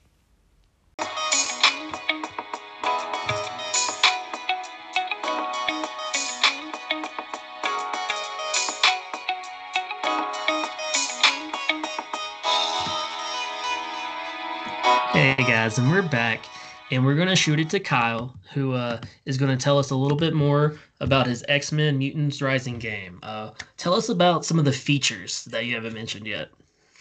Yeah, so um, I mentioned, you know, your your main uh, story mode is like this open world uh, school year. Along with that, there's a couple different like game modes you get to uh, experience and explore. Um, there's one that's going to be a very uh, with pretty much any superhero game, you need this. Uh, it is basically your um, injustice style fighting mode where you can you know either do a split screen or an online um, but it's just 1v1 uh, you can choose either your own original character how far they are at this point in the game or you can choose a preset of like 10 different um, x-men or brotherhood of evil characters. Uh, and basically you uh, go head to head with another player um, again, like I said, it's either split screen or you can play online with someone. And just like Injustice, you know, it's uh, pretty uh, Mortal Kombat style fighting with their specific powers, um, with different back- backdrops. It can be the mansion, it can be, um, you know, the streets of New Orleans if you're picking Gambit. It can be, uh, you know, a ton of different places, but uh, yeah, this is your chance to really um, dive into all the different powers because you know in the main story you, you're only playing as your original character with that specific power, so you can't really explore outside of that. With this, if you really want to play as like Jean Grey, you can play as Jean Grey and explore all of her powers and what that comes with and that skill set. Um, in this in this mode, just like uh, Injustice, you have to build this character up. So if you pick Jean Grey, you're not going to be OP, you know, off the bat. You have to build up her um, the more times you play with her. Um, and then also a lot like Injustice, uh, there will be you know additional DLCs that will come with this, where you get to unlock uh, different eras of different characters. Um, there's going to be a, a, Dark Phoenix Jean that you can play as. Um, you can play as uh, you know um, other other mutants that'll show up in these different DLCs. Um, but what I want is for it to not be too DLC heavy because I love that aspect of Injustice, but I feel like that's like the that's how they get you, right? They like you buy the game and then you have to wait. I had to wait for the Ninja Turtles for so long, and I'm like, man, I wanted to play as them from the get go. Uh, but uh, so I want you to have a, an original list that's already pretty fun and stacked to play with. Um, so the, your original list, you're going to have like Cyclops, Jean Grey, um, you'll have Wolverine, you'll have Gambit, you'll have Rogue, you'll have um, uh, Storm. So you're basically your your core team of like teachers and mentors from the game that you're already kind of interacting with, and now you get to play and fight as them. Um, and then the other game mode is this is kind of bleeding into like my X Factor, but uh, like the selling point for this game um, there is a survival mode, which I think is probably my favorite thing about like a lots of different like the Call of Duty games and stuff like that. Basically, this is a mode where you're in a, in a location and waves of enemies are coming your way. You can play with uh, this is a co-op game. You can play with people online, play with uh, local, uh, but, or you can play it by yourself. It's obviously harder that way. Um, but essentially, I'm thinking of like the scene from X2 where you know Striker's men uh, break into the mansion. It's like the first time we see Logan go like full Wolverine, um, and you basically get to do that as your own character. Um, a lot of it is like based on stealth, or you can just go guns blazing and and just take them on. Um, if you go stealth, you can kind of finish the mission quicker. But basically, it is uh, kind of like uh, you know zombies, where it just doesn't end. There's just wave after wave. It progressively gets harder um, bigger uh, villains show up. Eventually, you get to kind of like how Call of Duty does, like juggernauts at the end of every like five waves. You get to sentinels that show up, and they're obviously like super hard to beat. So this is definitely something that I feel like it's the one that I would go to right away if I if I bought the game. Um, I've spent hours on like the survival modes on different games, just going through wave after wave. Um, this is like probably the best thing to do when you when you play with other people. Um, and I feel like this is like the selling point for it. If you're not already sold on the idea of like creating your own X Man uh, or woman, I think this is the one where like you, it's more it's a more traditional gaming kind of game mode. You know, you, you get to fight different like different waves of like I said, it's either Strikers Men or it's Sentinels, um, some Brotherhood of Evil lackeys. You know, uh, and it just keeps going. It just keeps getting harder. Um, this is also a way to boost your your powers. So the more you play in this mode, it bleeds into your your story mode. Um, so this is a really a way when you're kind of stuck in the story mode. This is a way to boost up your powers and get your character a little more uh, beefed up for the individual story mode. Um, but yeah, this is like kind of like the last little detail I have. But I just feel like this would be a fun game to play because it's. Uh, I think Damon mentioned this earlier, but you never really get to see this side of like the the X Men in a game. Um, a lot of them are a- action heavy, and this would be very action heavy and a lot of like fights that you would get to participate in. But there's also a lot of exploring that you get to do. You just get to kind of go around the school and see what's up, um, hang out with you know Rogue and and like hang out with other students and you just kind of get to explore what it means to like become a, a part of the X-Men or go to the other side and become part of the the Brotherhood of Evil. But either way, it's just like it's exploration in a, a universe that we all kind of you know know and love. So Kyle, I'm gonna give you uh, a gimme right here. Okay, you know what you should call the Survivor mode? It should not be called Survivor mode. It should be called the Danger Room. There it is. Okay. You have my money. there you go. Um, but yeah, once you do that, that's gold. I love that idea. I mean, you to, to be able to have that kind of mode to where you know you're having a lot of social interaction and it is more of a adventure type uh social game and then you're just throwing out all the action out like you know just wave after wave um i instantly thought of zombies like you know you should even have a mode where it can just be like x-men zombies coming at you you know um that'd be really cool um I just want to play this game. You know, I, I think it sounds like a really pretty balanced blend, um, if done right, of action and, and then the more like the story interaction going on. Um, don't I, I wonder, okay, um, depending on who you work with and like building on the team, the more you interact with them, does it like kind of like create a more cohesive team chemistry, so to say, on missions, so that you work kind of like maybe get more boosts or something along those lines? Yeah. So if you if you're spending if you're at the school and spending all of your time with you know say like Cyclops, um, when you're on missions, uh, if you like stay with him during the fights, it's going to boost up your powers and it's going to boost up your likelihood to advance through the mission. So that kind of the strategy comes in there depending on the mission. If it's like a stealth mission, you know, you want to stick with uh, maybe Wolverine and kind of hang back in the shadows with him. Uh, do some recon first or something. Um, but uh, yeah, the the people that you surround yourself with at the the school, that's going to influence kind of how your missions go later on in the game. I like it. Ryan, what are your thoughts? Yeah, I, I like it a lot. I, I really like the um, the different modes that, that Kyle has come up with and uh, the different mission types and, and like you said, you know, um, really like choosing which uh, characters you'll need for which. Like if you need, you know, stealth Wolverine, although he might not be the best depending on what kind of mood he's in. Um, maybe Nightcrawler, or if you're looking for some some heavy hitters, you know, Cyclops or Colossus. Um, you know, and then obviously, you know, whatever type of character um, is the one that you pick and what powers they have. So um, I'm really liking the different types of missions and how that allows you to play with the um, the X Men characters and, and sort of how you uh, navigate all of that. I love it. Um, did do you want to tell everybody what you have for your X Factor, Kyle? Uh, yeah. So that that's what kind of um I kind of went into it earlier, but like Damon gave me the name. So the the danger room, oh, you know, danger. mode is going to be really like your your X factor. That and then just like I said, the potential to meet all the X Men and really kind of dive deep into like who they are is m- kind of like my selling point for this. Um, we get a very like one dimensional look at who they are in the other games. Um, you don't really get a lot of like character stuff with them.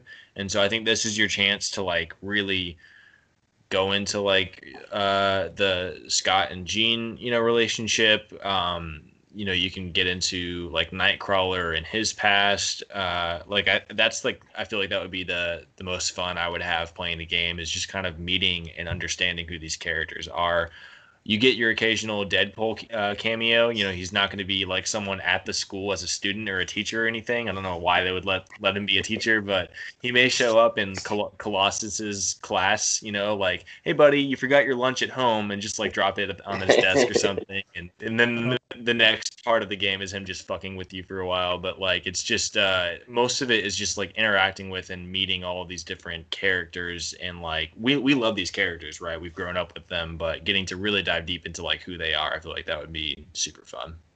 I would love to. I, I would love to just spend like like a whole week of just you know, just you know, hanging out with Cyclops and then going chilling with with uh, Kurt and and just going on missions.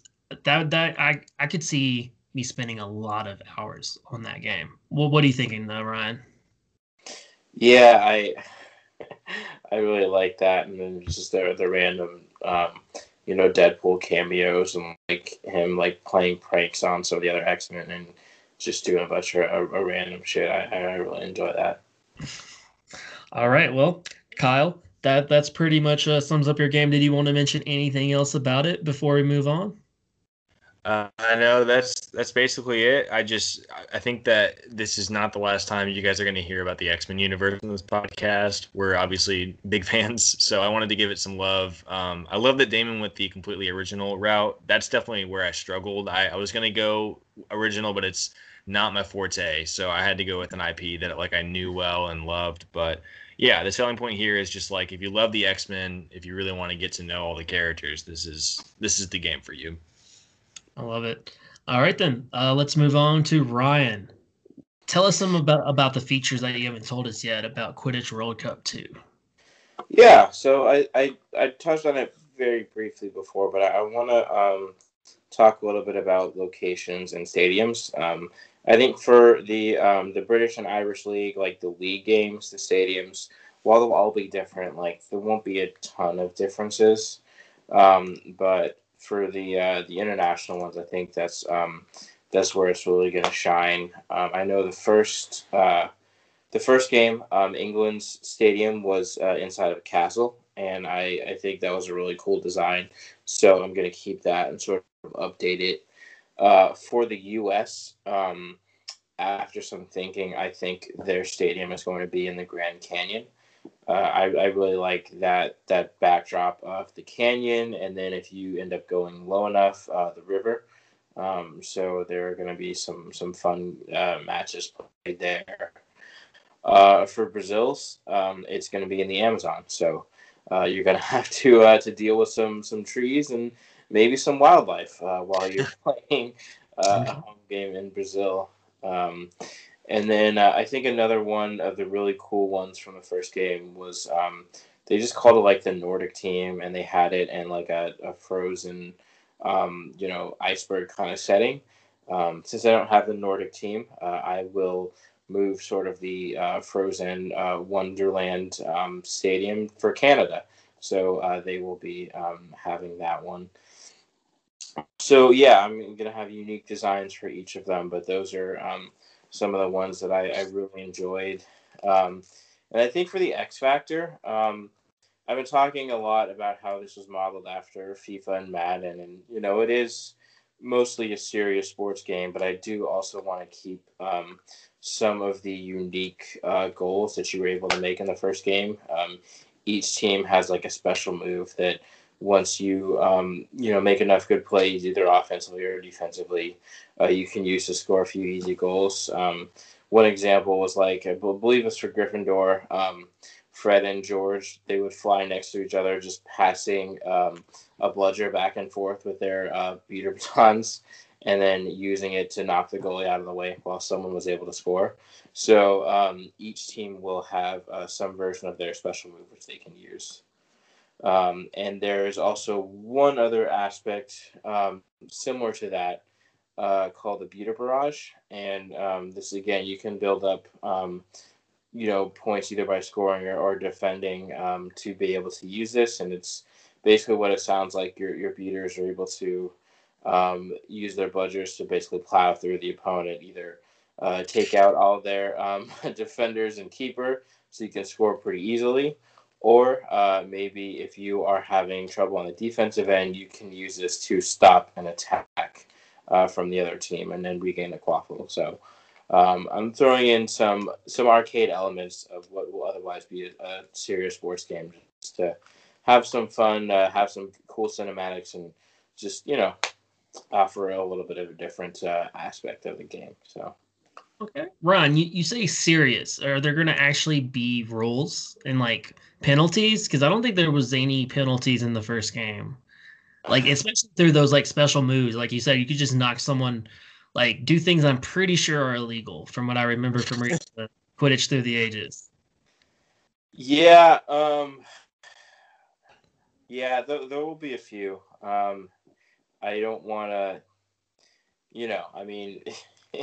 sometimes uh, the madness you get, um, uh, you know, during a sports match is, is when there's a bad call. And so, um, you know, and that aspect obviously happens in sports video games too. You can't believe when the, you know, controller, when the computer calls a penalty on you in Madden, for example. So uh, there will be a little bit of that, but also want to keep the sort of uh, you know bending the rules aspect of um, the first game and and some of the more arcade t- arcade style sports games. So very fair. It is a game played on brooms in the middle of the sky. So yeah. uh, Kyle, what, what are your thoughts on those uh, features? Uh, I love it. I that was probably my favorite part of the original game was like the team based uh, moves. It was always like so fun just to pull that. Um, yeah. So updating that, you know, for like a new game would be super fun. And then the beater barrage is just uh, hilarious to me. So that's that would be super fun. I would use that way too much and piss off all my friends. Um, and and yeah, I love the idea of traveling to all these different stadiums. Um, that's kind of a unique thing with this game. A lot of sports games don't really take advantage of that. I don't think so. Uh, that would be really fun, especially like the Brazil stadium having to like dodge actual wildlife and like uh, trees and stuff. Like that would be super super fun. Adds kind of a, a danger element to an already really dangerous game. So I feel like that would be super fun. Um, yeah, this is this is such a great idea, such a fun game from like my childhood, and I would love to see like an updated, renewed version of it. What's your console of choice, Ryan? Like, what would you be playing this on? Uh, I mean, I'm uh, a PlayStation guy, so that is um, what I would do. But I would make it available to the main ones, so your PlayStation, Xbox, uh, PC. Nice. Switch, you know how Switch is. Yeah, yeah, gotta, gotta give Nintendo some love. So they're really weird about their games like that. Um, yeah, I dig it. Um, I, you know, I have to say, like the idea of customizing, like the idea of like the backdrops for the locations. I, I think like you could even go even more hardcore and like really have the crowds be like really specific and like interact almost interactive like you see a lot of them like like almost cutaways when you score a goal and like have like the crowd section go wild and like have it be real animated. I think that would be a really cool add-on to to a game like this, you know. Right. Yeah, no doubt. Um I want to play this game. I don't know which game of yours I want to play more, guys. Um a beat 'em up or a sports game. Those are two of like the games I end up playing the most. So uh I dig it. Did did you want to tell us any anything else about the game before we move on, Ryan?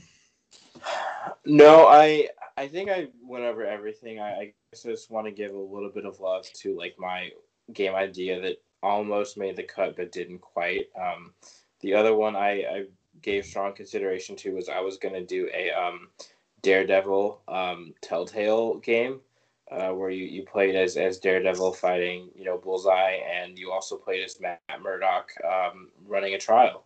So um, I just I had some issues like coming together with the story and and some of the other stuff. So I decided not to go with that one, but um, that one was a lot of fun and. Uh, maybe for a, uh, a, you know a future idea someone can pluck that and uh, make it into a real game so a daredevil game would be super fun like yeah. I, I, can just see the gameplay and the, the ways you could play that i would love the combat like daredevil is one of my favorite superheroes to watch fight you know, like his yes. style's so dope.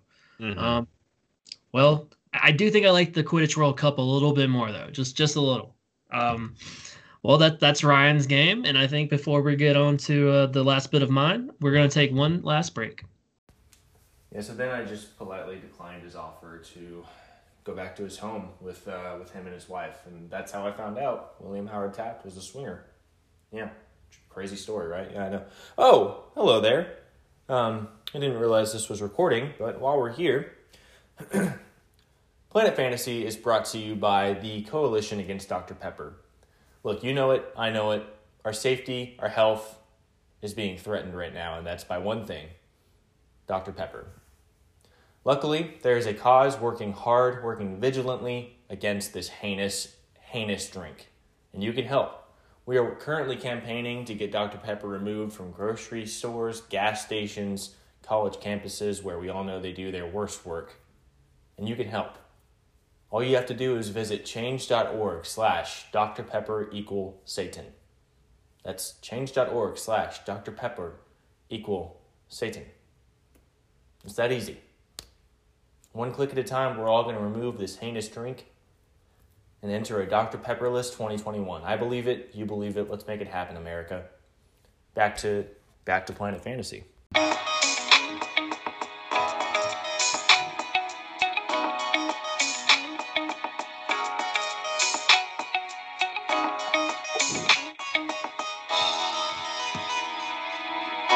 Hey guys, and we're back. And we just talked about Ryan's features and X Factor of his video game. Harry Potter Quidditch World Cup 2. And uh, I mean, we were all just huge fans of the first one. This one sounds like a home run out of the park. Um, this might would end up being EA's biggest selling game. I think. I, I, I would buy. I would pirate it. I should say. oh no! In, in this world, uh, no money, so I would definitely buy it multiple times. Okay, Ryan. Um, so let's let's go ahead and, and talk about the features of my game, guys. So Um, one one feature I always like about some of my favorite RPG games are just like games where you're building up your skills. I like to call it like use it and boost it.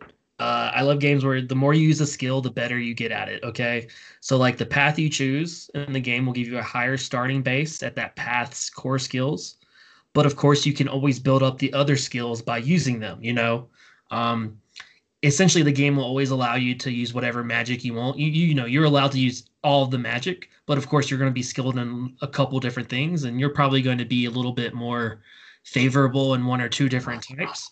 But the more you use something, the more you're going to get better at it. So you know, you just sharpen those skills. Like I always loved playing Skyrim and like seeing as you sneak up on somebody and then it's like oh level increase just pop out of nowhere like yeah i'm doing it right you know like i just love that kind of natural game building. Like I, I love you know being given points and allotting those points to the ones you want. But it's just something about like grinding and like using that skill like shooting shooting that bow and arrow and then seeing that that bonus increase because you're you're using it so much and getting better and better. Um, i really like that. Um, custom creator marks um, I you will be able to pick the voice of the bard for whenever they talk or sing. Uh, you can choose how your handwriting and your drawing style looks. Uh, you'll be able to choose your kind of style of dancing, like what you're strong in and how you kind of look when you dance. Um, I want it to be super customizable as far as how you go in your art, you know. Um, to perform a lot of the spells and hexes, of course. Uh, it, as far as like the normal game, if you're playing with a console, uh, a lot of it will be kind of rhythm based. You know, kind of think like rock band or something like that. Press the buttons at the right time to hit the right note or to hit the right dance move. Um, ideally, this game is a VR game, and in that you'll be moving along to the dance moves, or you'll have a mic to even sing along to hit the right note. So like you can go as authentic and as immersive as you want, or you can just go a little bit more old school and have fun with it. Um, let's see. Also, um, uh, the voice cast includes some of the best voices of our time. Okay, like I want that to be probably like half the budget. okay, um, I want people like Lin Manuel Miranda, Post Malone, Paul Bettany, uh, Rihanna, Thandie Newton and Phoebe Bridgers. Like I, I would like to get Phoebe as a Vi if possible. Wow, way to way to completely tilt the scales, Damon. um, and and yeah, um, also like this is a fantasy type realm, um, of course. So where magic has been around since like recorded memory. So this world's kind of like it's kind of kind of medieval sort of fantasy type there's no modern technology. Um, and also, so like it's kind of like a faux Earth. So you kind of have a bunch of the different types of uh, architecture and stuff going on, but it's a whole different history and everything like that. So you know it'll have a very similar vibe to a lot of things you'll be seeing, like a lot of uh, influences of like European architecture and picked from here and there, but it won't quite be the Earth we know. Um, and then just the X factor, okay? Um, the paths you finish. Uh, of course, that doesn't mean the game is over. Um, once once you finish a path, it saves into your bank. Don't delete it. Once the sequel to this game comes out, uh, you'll be able to upload whichever path you want into the game, which comp- which directly affects the start of the sequel. So therefore, however you play the first game will change every single step of the way of the sequel. So who knows how the sequel will be until you play the first one. Um, so they're intrinsically tied together, and that's just essentially how the series will go. It'll essentially be just one. Like it, they might have like be even hundred years into the future, and you're a completely different character.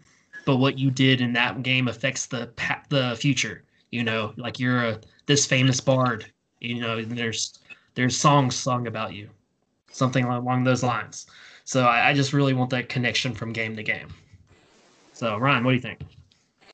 Yeah, I, I really like it. Um, I, I, like that you can do all different types of magic, um, but there are certain areas that you're more skilled in, and you might want to rely, rely on those a little bit more. Um, I really like what you said about the end, uh, or what you you said at the end um, regarding your choices and your path carrying over to the next games. I don't know if you guys played the Dragon Age games at all, but um, one of the things I really liked about that was um, as the games went on, there were a bunch of different choices that you made in the first game the second game that got imported to the later games. And so um, I really like that aspect of continuity uh, with it. And yeah, just, just overall, I'm, uh, I'm really excited about um, all of your ideas, Damon. Thank you, thank you, Kyle. What do you what do you think?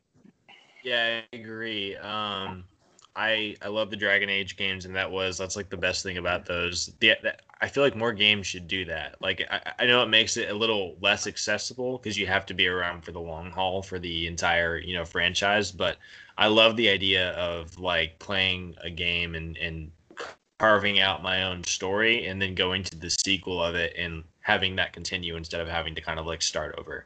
Um, so that's I really love that. Um, obviously, you you you you stole it with Phoebe Bridgers. Uh, you had to play the Phoebe card, and now I'm obviously Team Damon. Um, but uh, I love this, especially when you mentioned VR, because I, as someone who gets like motion sick very easily, I VR just it's not for me. But I love the idea of it, and I love how immersive it can get um like I, I, can get to like the office simulator and that's about as far as i'll go with vr games but something like this being vr would be so cool because that adds so much authenticity to it and so much um, depth to it especially when you said like if you're a if your you know style of magic is uh, as a singer and you get to actually bring like vocal skill into the game that's such a cool thing. I, I, I love that. That's what I hate about like the rock band games and Guitar Hero is like you're not actually singing, you're just like raising your voice loud enough to like meet the the meter in the in the song. So this being like you have to actually like reach the note or whatever is really cool. Um, I feel like I would probably go either like my first go around. I would probably go with each path, but my first go around I'd probably either go crafter because that's just really intriguing to me, or maybe storyteller because like that's what we're doing anyway with this podcast is just telling stories. So I feel like that would be fun. Um, what about you guys, Ryan? What what would be like your first path of magic you would go with? Yeah, that's a good question. I, I storyteller sounds good. I, I think um, illustrator uh, as well. Um, I don't know though. They're like e- each of them sounds interesting to me. But yeah, I, I guess I would start with one of those two. Yeah, I think dancer would be super fun. Like whether I have the VR and like I'm able to like you know have to hit the moves like essentially like think of like what's it called uh saber beat saber Beat- you know Eat saber. like yeah. saber but just like with dance moves you know it's like just dance um you know it's like to this really kind of like and I didn't even talked about what kind of music it's going to e- even be but it's going to be like this really interesting like fusion of a bunch of different cultures uh just a bunch of lively kind of a folky sounding music, you know, but with a bunch of kind of maybe modern touches here and there. Um, so just being able to dance to, to some really random kind of music like that would be super fun, and just to like you know hit a hit pop lock and drop it, and then you drop a house on somebody, you know. So, um, but yeah, I, I think dancer would be fun. Crafter would be super cool. Um, I mean, like I'm just picturing like you know you're putting together um, all these different kind of little trinkets that are you know ends up being really like these magical charms that helps you across your adventure. Uh, I don't know. I, I wanted to try to come up with like a little bit more concrete like things you can do in this game, but like then I just started going off in a spiral, and then I was like, I don't want to write five pages, and you know, uh, no one was going to ever hear, so I, I had to stop myself. Um, but yeah, um, I would I would go through that, but I definitely would play every path, and then the, the hard part would be to decide which path I would import first into the sequel. Right. Um, any any last thoughts about the game, guys? I just want to play it. I just I just Yeah. want to be in this world. Like that's just oh man, it's so interesting. Well, well then, guys, that uh, I think finishes up that draft. Uh, we have three really great games. We got X Men: Mutants Rising, we got Harry Potter, uh, Quidditch World Cup Two, and we got Creat, World, uh, the Pass of the Artist. Um, so two big IPs and then a very original idea. Um, very abstract idea. um, and yeah, um, I think those are going to be awesome, and I think it's going to be a really big toss up between you guys, between who wins. Um, but uh, I would love to play these games. Like in the world of video games right now, we're getting so many great, big, like enthralling games with huge open worlds, great visuals. Like so, I mean, to be able to to go back for like Harry Potter, you know, and play a fun sports game, I I want to play more Quidditch. It, it's such an absurd game, but to be able to play it like that, like I remember playing it as I think I rented it like probably once a month for a while there back in the day when it first came out. And then I mean X Men, you have so many different characters, and to be able to to interact with them in that way that you're talking about would be super special, and it's something that no other X Men game has even tried to t- tap into. So, mm, y'all have any last thoughts about about the games, guys? I agree. I just love how different they all are. Um, I think that even with the two very well known IPs, we both went very creative routes with them. Um, I, I just love, yeah, they all they all are very honest. What's cool about it is they're all very marketable and like uh, likely games to happen. I mean, I don't know if the, these three will be made ever, but like kind of like you said, we're in such a cool era of video games that like such creative things are happening, um, and such advancements in technology that I, I could see something like all three of these games happening like very soon, especially with the developers we picked. You know, um, Naughty Dog is like they never cease to impress me with the stuff that they put out. So um, yeah, if you're listening to this Naughty Dog, because we know this podcast is just popping off in, in the Naughty Dog office, check you know, check Damon's idea out. uh, so we heard about Ryan's kind of alternate pick with the Daredevil game. Damon, did you have any like uh, other ideas you were gonna go with? Um, you know, I toyed like okay, of course, like an Avatar, The Last Airbender kind of game, you know. But I mean, we've all thought about that game. Um, thought about that. I, you know, I, I was trying to just stay away from any like current IP. So I was just trying to come up with like some really abstract original ideas. I was thinking either RPG or just like some sort of big adventure game. And then I I remember this kind of uh, idea I, I thought of a while back, so I just kind of ran with it. Um, but I mean, really, any I didn't really have anything else tied up except, like I said, the Avatar game because I think the idea of being able to any way you go with that, whether it's an open world or whether it's like a narrative story narrative, like being Aang in the gang or being a future avatar or creating your own character and doing that. There's so much things you could do, you know, being a different bender. It would be so fun to fight in that game. And I'd love it. Find a sky bison would be so dope. I would own a sky bison. So what about you, man? Uh yeah, there were like two ideas that I kind of juggled before this one. I th- thought briefly about like a Green Lantern game, um, just because everyone knows. I, I mean, I love Green Lantern; he's my favorite superhero. And then also just like we've got you know some incredible Batman Arkham games, and I'd love to see other superheroes really get like the glow up that he got with those games. Um, like a Green Lantern open world game where he's traveling to different planets in his sector and and something like that would be really cool but like it's just so hard to plot out a story like that when there's such a huge world to build from. And then another idea I had i had came entirely from a random tumblr post that i saw like years ago but it's just so interesting to me. Um, they were basically talking about how like a survival horror game but your mic is always on and every sound you makes attracts like whatever monster you're hiding from to your character and you can't turn your mic off. And I was like, God, that would be so intense. And I don't know how I could flesh that out to a full game, but that would be insane. Like I would Fuck love that. that. I think that. Nope. Fuck nope. I I would. I would nope. Because I, I would be like holding my breath the whole time, and they're like, "Oh my god, I got to cough," and I like, you cough, and like, "Oh crap, I'm dead." So yeah. it would be amazing because that would be such a great simulation of like having a killer try to kill you. I love that. Right uh, I think I've read that post before. Um, the, I want all those games. I just want more video games. You know, this, like I said, this is a crazy great age. Um, there's so many more games I want to buy. So many good ones coming out right now. Um, before we go, is there is there a certain game that uh, you have your eye on coming out in the next year or so, uh, Ryan?